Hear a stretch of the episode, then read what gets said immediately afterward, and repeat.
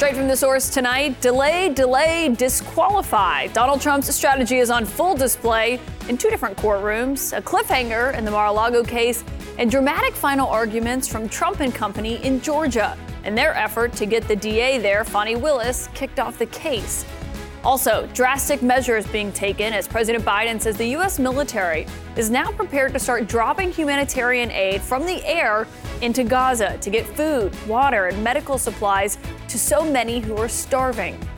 Also, as lawmakers in Alabama, my home state, are rushing to protect IVF, couples in the middle of the process are still left shaken, fearing that their dreams of growing their families could be shattered. I'm Kaitlan Collins, and this is The Source.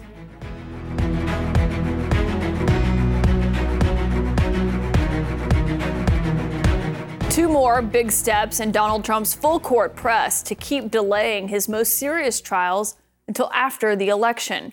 For the Republican frontrunner, even no ruling really looks like a win tonight. That fact was only amplified after the Supreme Court dropped anchor this week on the federal case in D.C. That's the one about his efforts to try to overturn the election in 2020. And then, in overlapping hearings today, judges heard arguments in two of Trump's most dangerous cases both personally but also politically. Both judges went home without a ruling.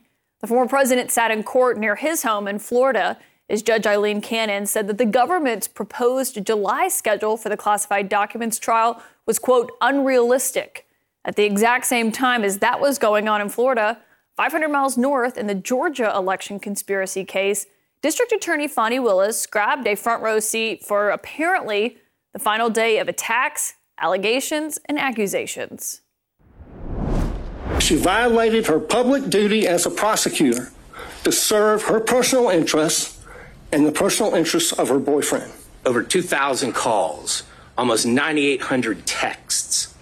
You know, I don't even think love struck teenagers communicate that much. Prosecutors don't act like this. Lawyers don't act like this.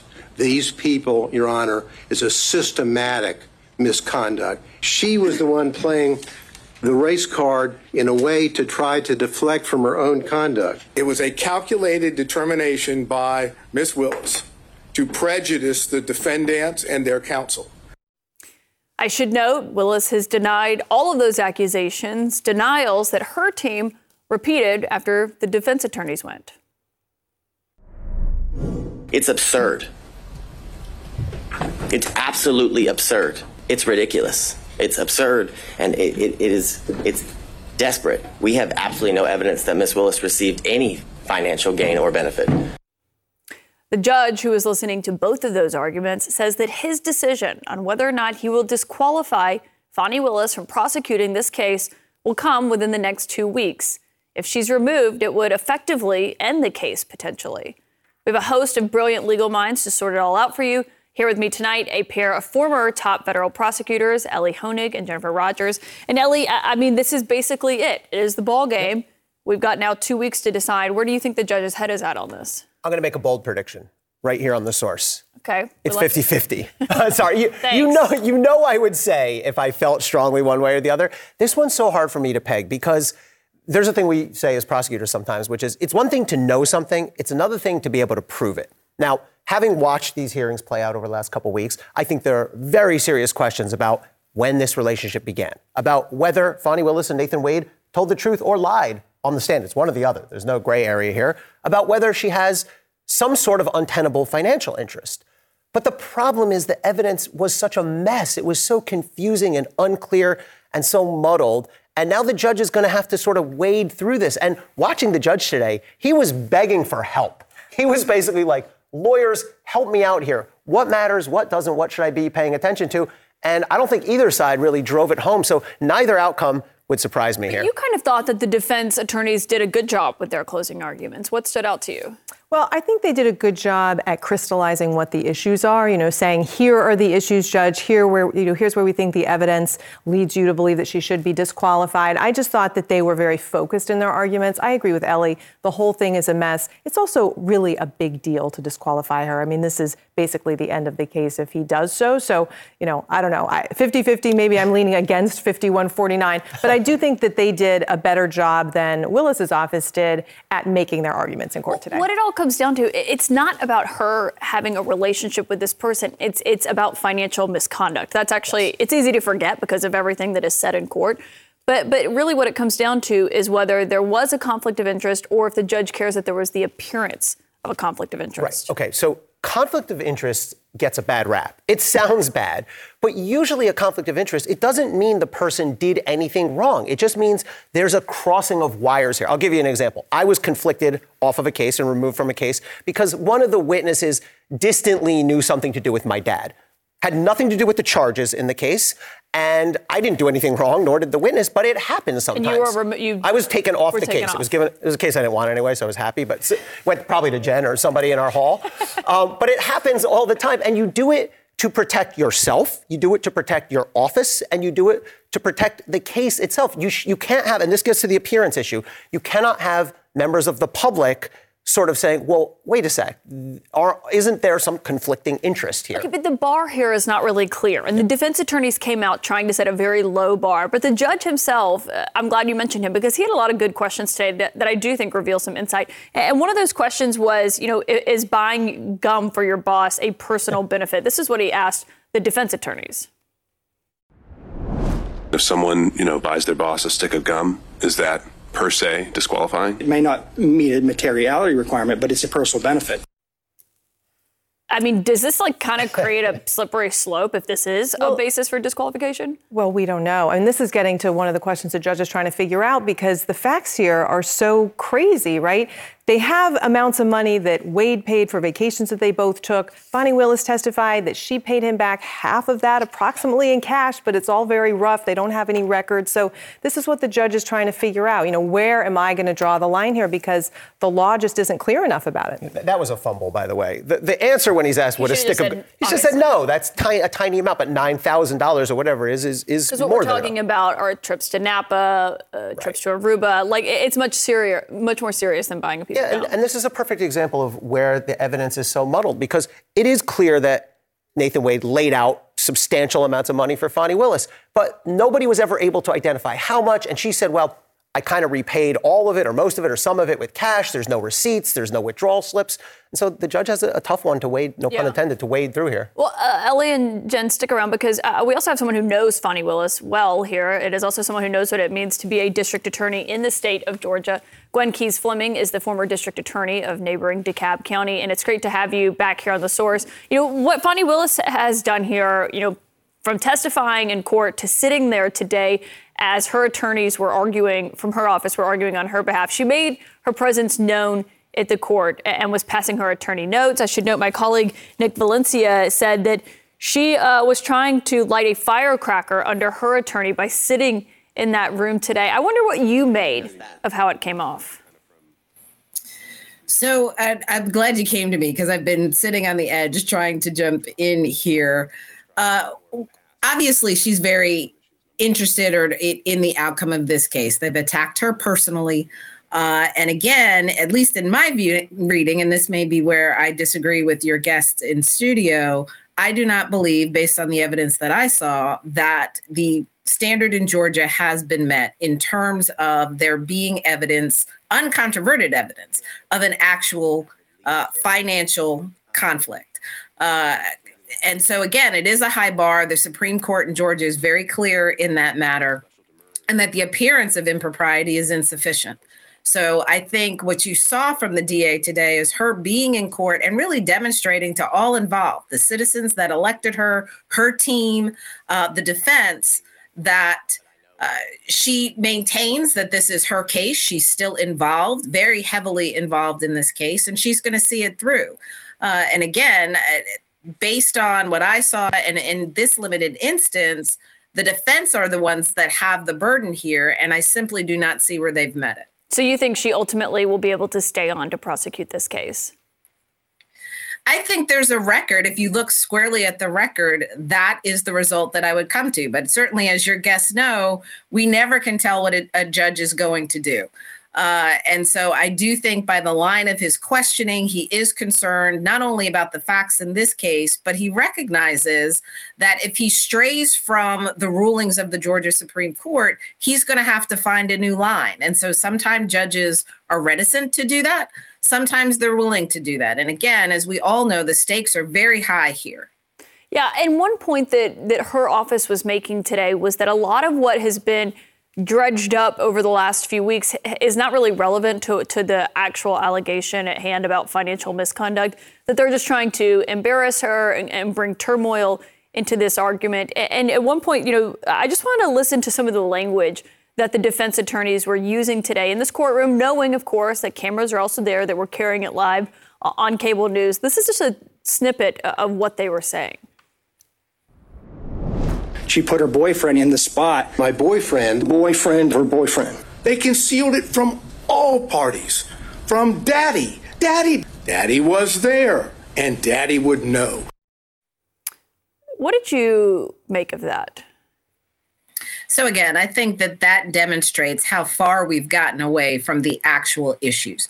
Was there any type of financial benefit contingent either on the outcome of the case or uh, anything else? And that's the law. And so, again, all of this, and as salacious as it is, or as, as interesting as it may be to some, it has nothing to do with the underlying charges and the sufficiency of the evidence of those charges. And again, remember, she already has four defendants that have pled guilty and accepted some sort of accountability in this overall scheme.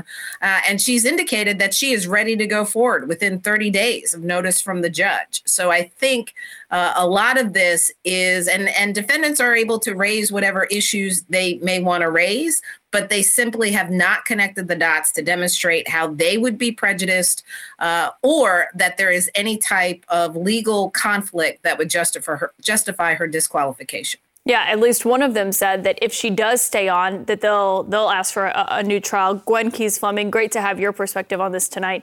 Thank you for that. And of course, as all eyes were glued to Georgia, it was hard to ignore what was happening in Florida today, the Mar a Lago classified documents case. It may not have been on TV, but it was no less compelling than what was happening up north. I want to bring in former senior Justice Department national security official and former senior prosecutor for the Robert Mueller investigation, Brandon Van Grack. And it's great to have you back. As you were listening to this, and I know this is just so much for people to keep up with, so we're trying to tick through each of them separately.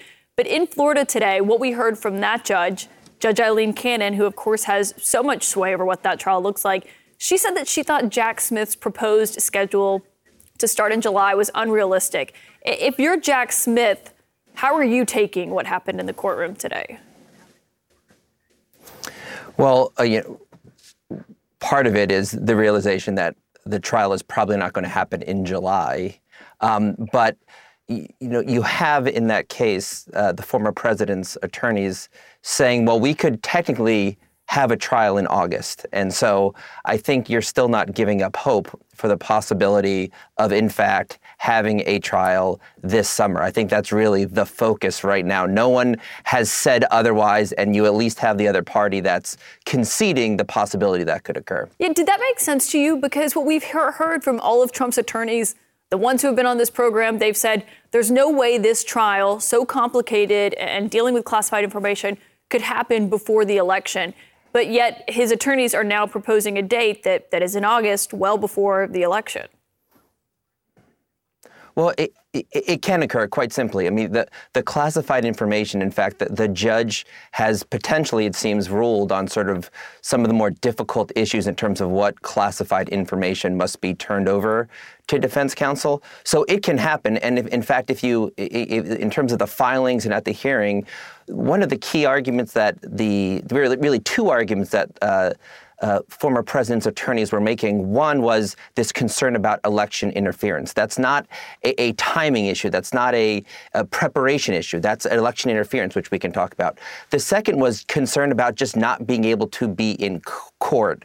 It wasn't about how do we prepare all these filings. There are a lot of issues, but the reality is, is there actually was um, at least tacit understanding that a summer case could happen. It's really up to the judge whether she wants to push the parties, but but it's certainly within the realm of the possible. Yeah, well, they were complaining about Trump being off the campaign trail to be in the courtroom today, even though his presence was not required. But you know, at one point, Judge Cannon was questioning prosecutors from the DOJ about this policy there, you know, of no overt investigative moves 60 days before an election. And Jay Bratt from the team said that it doesn't apply to this because the indictments have already happened. He's already been charged here, and that that should have no effect on the timing. Is that how you see it as well? Uh, that's exactly right. And, and, let's just spend a moment. So, this policy, again, it's not a regulation, it's not a statute, but it's a policy for good measure, is that the Justice Department shouldn't be taking actions, shouldn't be taking investigative actions that could interfere with the election. But in a case where there have been charges, the allegations are out there these you know, remarkable, inflammatory, serious allegations, they are already out there. And what the Justice Department is saying is there, there's, no, there's no interference issue. What we're talking about in terms of having a trial, it's not election interference, it's providing election information. It is actually forcing the government to present the facts to a jury. It is having the jury decide this issue. If there's any interest in terms of the election. The interest is, in fact, having these trials so that the voters have this information before they make the decision. Can I get your thoughts on one other moment where it was from reporters who were in the room said that there was a moment where Jack Smith sat up straight, kind of raised his eyebrows when the judge was asking a prosecutor on his team about when they plan to reveal their witness list, which the, the prosecutor said they're not prepared to do yet. There's been concern over the witnesses' names being out there. What did you make of that moment? Well, it, there's, you know, we don't have a, a trial date yet. And so to ask the question, when are you prepared to provide the witnesses, the first question is, well, when when is there going to be a trial? And then we can work backwards on an appropriate time to provide the witness list. And the, the core issue there was uh, the defendants had filed a motion that disclosed uh, potentially the names of potential witnesses. And what the government was saying is, at this moment, so early in the case, before there's been a trial, we're worried about harassment. That is, those names, that information should be as close in time as possible to the trial, which is why it was sort of shifting. It's like, well, when, when do we get the witness list? It's like, well, let's deal with these preliminary issues, but let's pick a trial date first. And so there was sort of a little bit sort of putting the cart before the horse. That's really helpful. Brandon Van Grack, thank you for that. And I've got Elie and Jen back with me. Uh, what are your final thoughts on, on, what happened in Florida? We talked about Georgia, but what about what happened in Florida today? Well, I think it's good news for Donald Trump, any way you spin it. I mean, worst case scenario for Donald Trump, we get a tri- he gets a trial starting July, August, but that blocks the D.C. trial, the January 6th trial. Today, I Which think. Which the Trump team is well aware of. Absolutely. I think Jack Smith all but conceded today not going to get that January 6th trial tried before the election. I think he's trying to mm. salvage at least the Florida case because, again, if the judge agrees with Jack Smith and puts this in July, as Jack Smith has asked for, the Florida case, there's nowhere for the DC case to go. But I think what is at the heart of this, and you know, Trump's team says, well, it shouldn't be about politics, but the Trump legal team is less worried about the classified documents case, not necessarily because it's less problematic, but because I think they understand the appearance of a former White House aides, the former attorney general, the former or the current governor of Georgia, all these aides marching in to talk about how Trump tried to overturn the election is more damaging to his political prospects than even the classified documents. All of that, and in a jurisdiction in Florida, which is much more favorable to him with a much better jury pool in front of a much more Trump friendly judge. So, for all of those reasons, I agree with you. That's what they want. Jennifer Rogers, Elie Honig, we'll be watching closely since we have all these fun deadlines to wait for. Thank you both for being here on a Friday night. Up next, at the White House tonight, President Biden made this announcement that the U.S. is going to start airdropping aid into Gaza very soon. We're going to speak to a worker who is just there on the ground where people are desperate and starving if it's enough. Also, notable comments from First Lady Jill Biden taking on Donald Trump, casting him as a potential threat to women if he retakes the White House.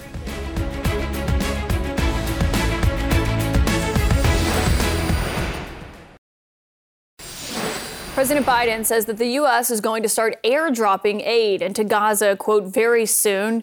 A move that the White House acknowledges comes in part because Israel is not doing enough to get that aid to so desperate civilians. Not enough aid is getting in, uh, and not enough people are getting the food, the water, the medicine, and the fuel that they need. That's what's driving this. We are rec- we recognize the situation is dire. We recognize the need is great, um, and it hasn't been filled simply by the, the use of ground convoys. As the president is grappling with the war that is now almost five months old, he was seen leaving the White House tonight with this book in his arms. It's called Possible How We Survive and Thrive in an age of conflict. This is coming as the president is renewing his calls for an immediate ceasefire in Gaza, a deal that now has become even more complicated than it already was after the carnage that we saw happen yesterday in Gaza City.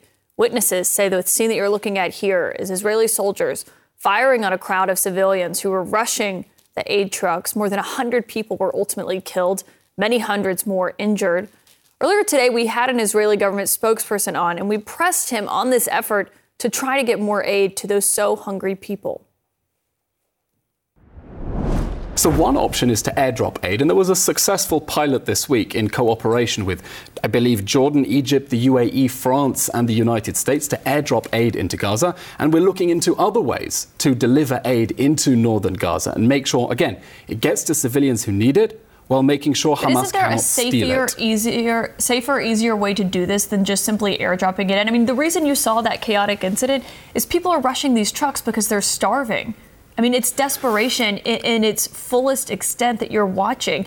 And we hear from the IDF saying, well, our forces felt that they were endangered, and that's why they fired upon the crowd after firing those warning shots. That's what the IDF maintained. Well, they said they fired when people began to rush towards the soldiers. but the people are in rushing towards the soldiers them. because they have food and they're starving. Well, I mean, that was why they were rushing to the towards the desperation and that the situation actually is not good and there's not enough aid getting in? Oh, the situation is definitely not good. We don't downplay that Hamas has brought tragedy and disaster on the people of Gaza by declaring this war.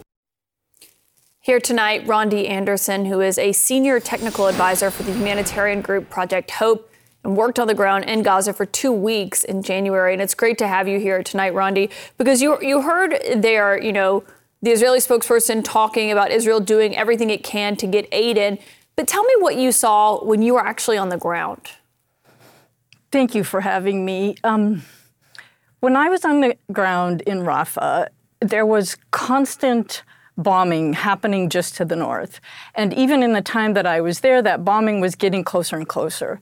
And as a result of it, we were seeing hundreds, if not thousands, of additional people coming into Rafah. Already, when I got there, there was over a million people that had been displaced from the north, largely because their houses had been destroyed and there was violence in that area and they weren't safe, but also because of access to food and water.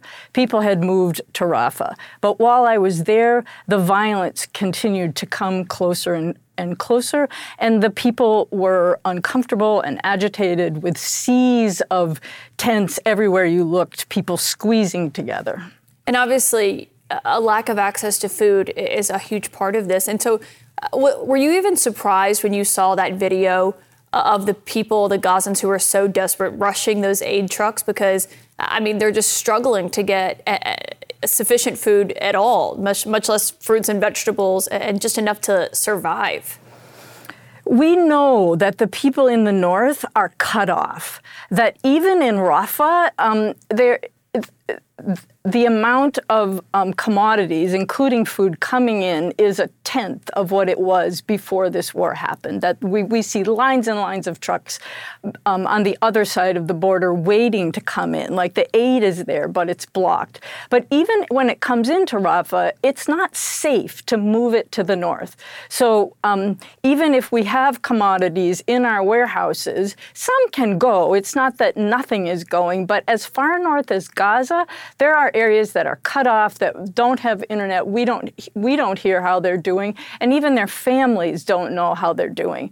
So um, that level of desperation, I won't say that I was surprised, but certainly it illustrates how cruel the conditions are, how much suffering is going on, and how desperate people are. What do you make of this this move now to airdrop aid? And do you think that's effective? Uh, I don't know enough about airdropping, but my guess is that it will just be a drop. I mean, that it will it will not be enough. That it'll just be a little tiny bit. And what they really need is these semi trucks um, that are waiting. They need the, the border to be open and they need them to come in. And the, there needs to be protection in terms of moving around wherever people are to make sure that everyone gets what they need. I mean, airdropping seems like an extreme measure to me, although, I mean, at this point, anything is better than nothing. Well, we saw at one point where they airdropped it and it, it fell into the water and people were swimming out to get it. But but on this talk of a ceasefire that you know, at the beginning of this week, President Biden had said he would, was hopeful it could come by the end of this weekend. It now seems much more complicated than that, uh, given what we saw yesterday, what happened with the IDF there on the ground. Even if there was a ceasefire tonight, though, based on what you saw, how many people would still die uh, of disease and of hunger? We have um, estimates from uh, the London School of Tropical Medicine that says at least 11,000 more people would die, um, even if there was a ceasefire right now. And we wow. we very much need a ceasefire right now. But um, the the level of injury, like the um, people that are in hospitals, even that have been treated but that are recovering, that are still very, very fragile and vulnerable, and the level of hunger. I mean, we're seeing more and more acute malnutrition, particularly in the north, um, and the infectious disease uh, that is everywhere right now. All of the clinics are seeing it. It's being reported. It's increasing. Um, all of that will take time a lot of time and a lot of time that those people don't have. Rondi Anderson, thank you so much for coming on to share your experience with us. Thank you. It was great to have you. Also, here in the U.S., we're tracking an important story happening in Alabama. As lawmakers tonight, Republican led lawmakers in that state are racing to protect IVF treatments. But time is running out for at least one woman who is trying to have a baby with a uterus transplant. We're going to tell you her story next. Republicans in the Alabama state legislature are moving at lightning speed to pass legislation that is aimed at protecting IVF and their providers. The state was sent into a tailspin just two weeks ago after the Supreme Court in that state ruled that frozen embryos count as children. It sparked fear among IVF providers and patients of potential criminal liability if embryos were damaged or destroyed. Within days of that ruling, three IVF clinics in the state paused treatments completely. Now, legislators, after facing backlash of that decision and major concern even in Washington, are trying to get a bill protecting IVF providers to the governor, Kay Ivey's desk, potentially as soon as next Wednesday. The governor has signaled that she'll support this legislation, which would essentially protect IVF providers from both criminal charges but also from civil lawsuits. Still, the ruling's impact is already being felt by families throughout the state. And CNN's correspondent Isabel Rosales has the story of a woman who was born without a uterus and now fears that this ruling could shatter her dream of building a family. Hi, baby. Nearly two decades ago, this moment. What are you doing? Would have been unimaginable for Elizabeth Goldman. When I was 14, I had abdominal pain and I hadn't had a period yet. Barely a teen, she got devastating and life changing answers from her doctors. I was told that I was born without a uterus, would never be able to carry my own baby. Um, told that it was it would basically be impossible. Dr. Kathleen O'Neill doesn't see Goldman, but treats patients like her at the University of Pennsylvania. It's not something that people talk about a lot because there are a lot of issues of stigma and shame around, you know, being born without your uterus. In 2014, the world's first baby was born from a transplanted uterus in Sweden. In 2017, Baylor University Medical Center accomplished the same for the U.S.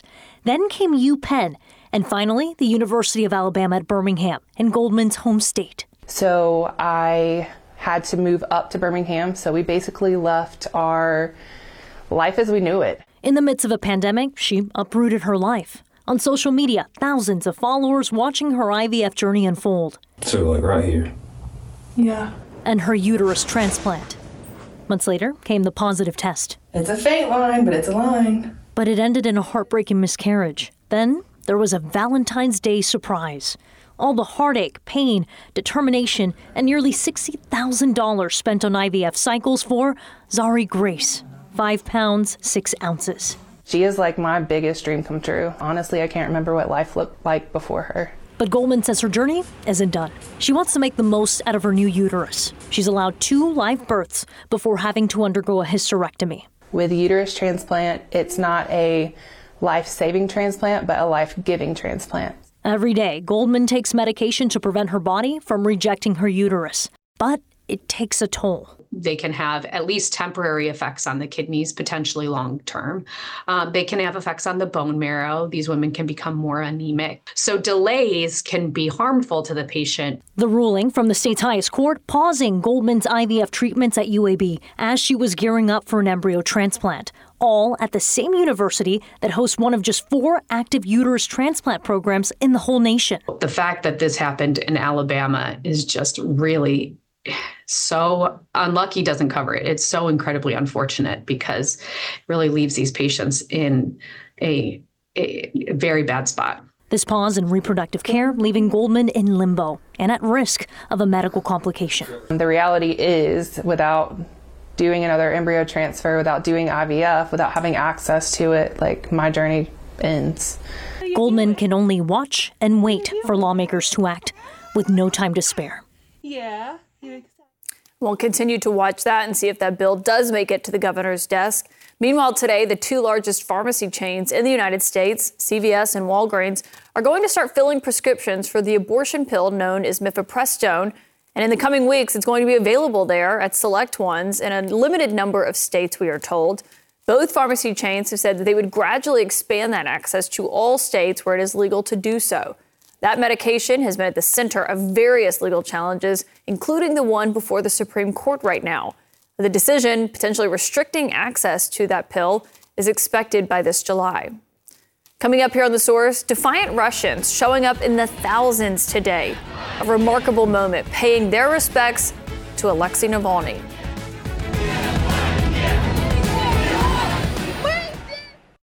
From executive producers Park Chan-wook and Robert Downey Jr., The Sympathizer is the new HBO original limited series based on the Pulitzer Prize-winning novel of the same name. Join me, Philip Nguyen, a scholar of Vietnamese American culture and the cast and crew as we discuss the making of this historic series.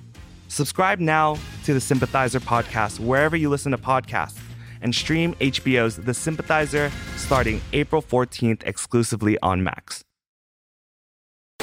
Thousands of Russians defying Vladimir Putin in Moscow today, a sight that surely would have made Alexei Navalny smile.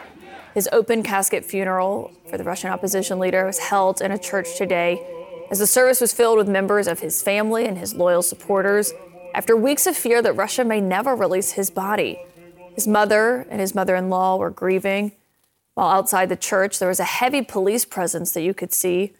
As of 9 o'clock here on the East Coast, we've been tracking this. We know that at least 115 people have been detained across Russia for paying tribute to him. That's according to a human rights monitoring group.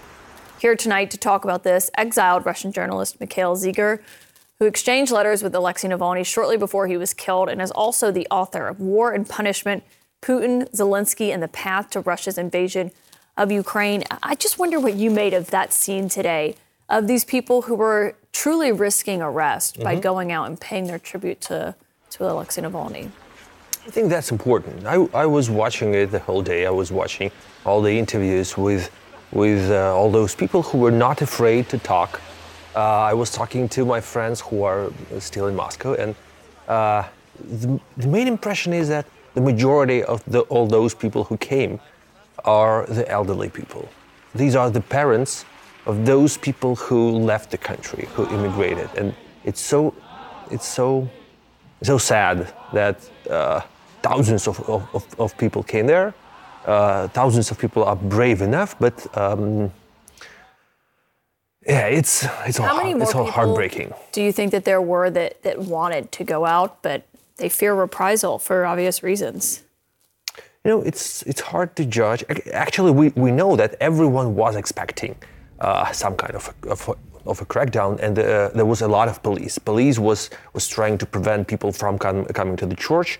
Um, about hundred people were allowed to come to the church. The service. Uh, uh, in the church was just 20 minutes mm-hmm. uh, to prevent people from entering. But uh, the amount of the people in that neighborhood was enormous, and like, and the police was trying to make as many obstacles at, as possible, just to uh, not to let all those people um, join into one big crowd. Yeah, I mean, you just can see the movement uh, going on even in his death, and and his wife Yulia shared a video uh, of just moments with her husband talking. Uh, she's been reflecting on this, and she posted that they had 26 years of absolute happiness. And she said, yes, even over the last three years that, that he's been in prison. She said, I don't know how to live without you, but I will try to make you up there happy for me and proud of me. And she used the song, very popular song of Russian rock singer, with the lyrics, uh, "Please don't die, otherwise I'll have to die as well." And that was really heartbreaking. It must have been tough for you to see. Yeah.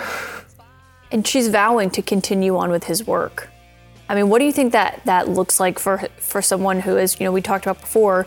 You kind of compared her in the U.S. to a Michelle Obama type, someone who doesn't embrace the political life in front of the cameras, but but now has kind of been placed there. You know, I remember I, I started comparing her uh, to Corazon Aquino, former uh, president of Philippines, who had to become the leader of, of the opposition after her uh, husband, uh, uh, Benigno Aquino, was, was killed, and, and she, she became the, the president of Philippines of the, uh, of the throwing um, dictator Marcos. And so, yeah, there were rumors about once she had she have to do she has to do that. She, she will do that.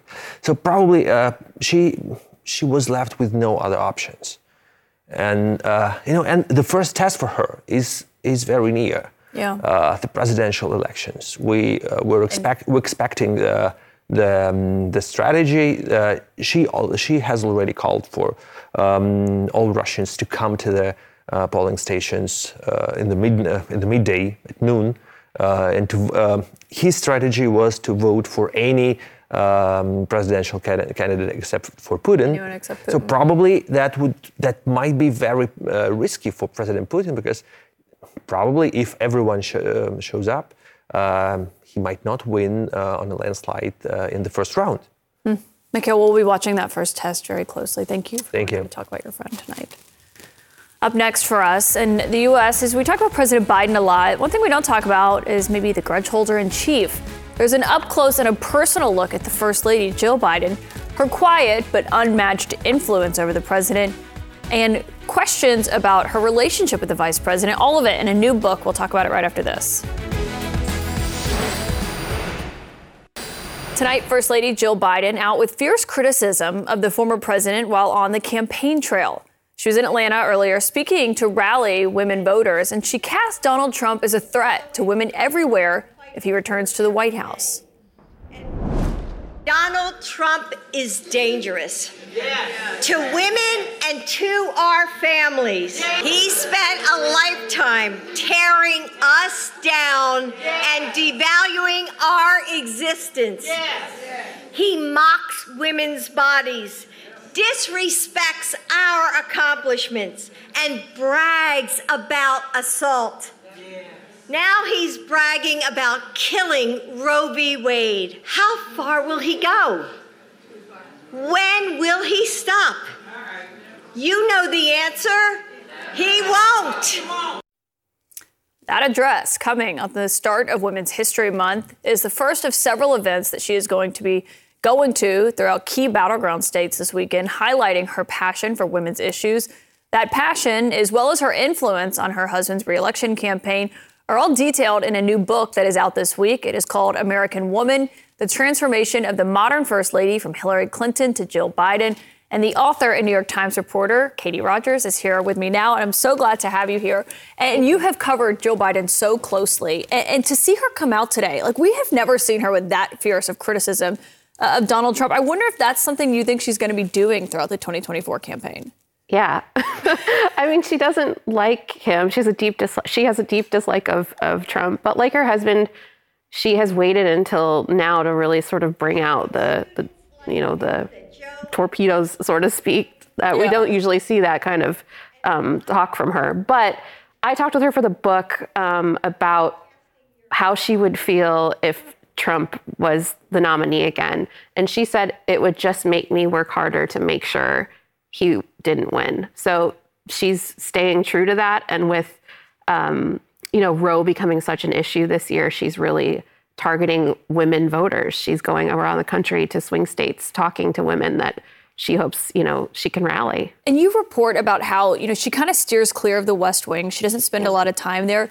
But she still has a lot of influence on it and mm-hmm. a lot of mm-hmm. influence on on her husband himself you know when he gives big speeches she's always in the back of the room i mean how much influence does she have over you know something we talk about all the time his age and his decision to, to run in 2024 yeah i mean she is somebody who she's the one who has the most concern, obviously, about the wear and tear of the presidency on him. He's the oldest person to ever have the job. So she is somebody who um, pays close attention to how, how much he's doing.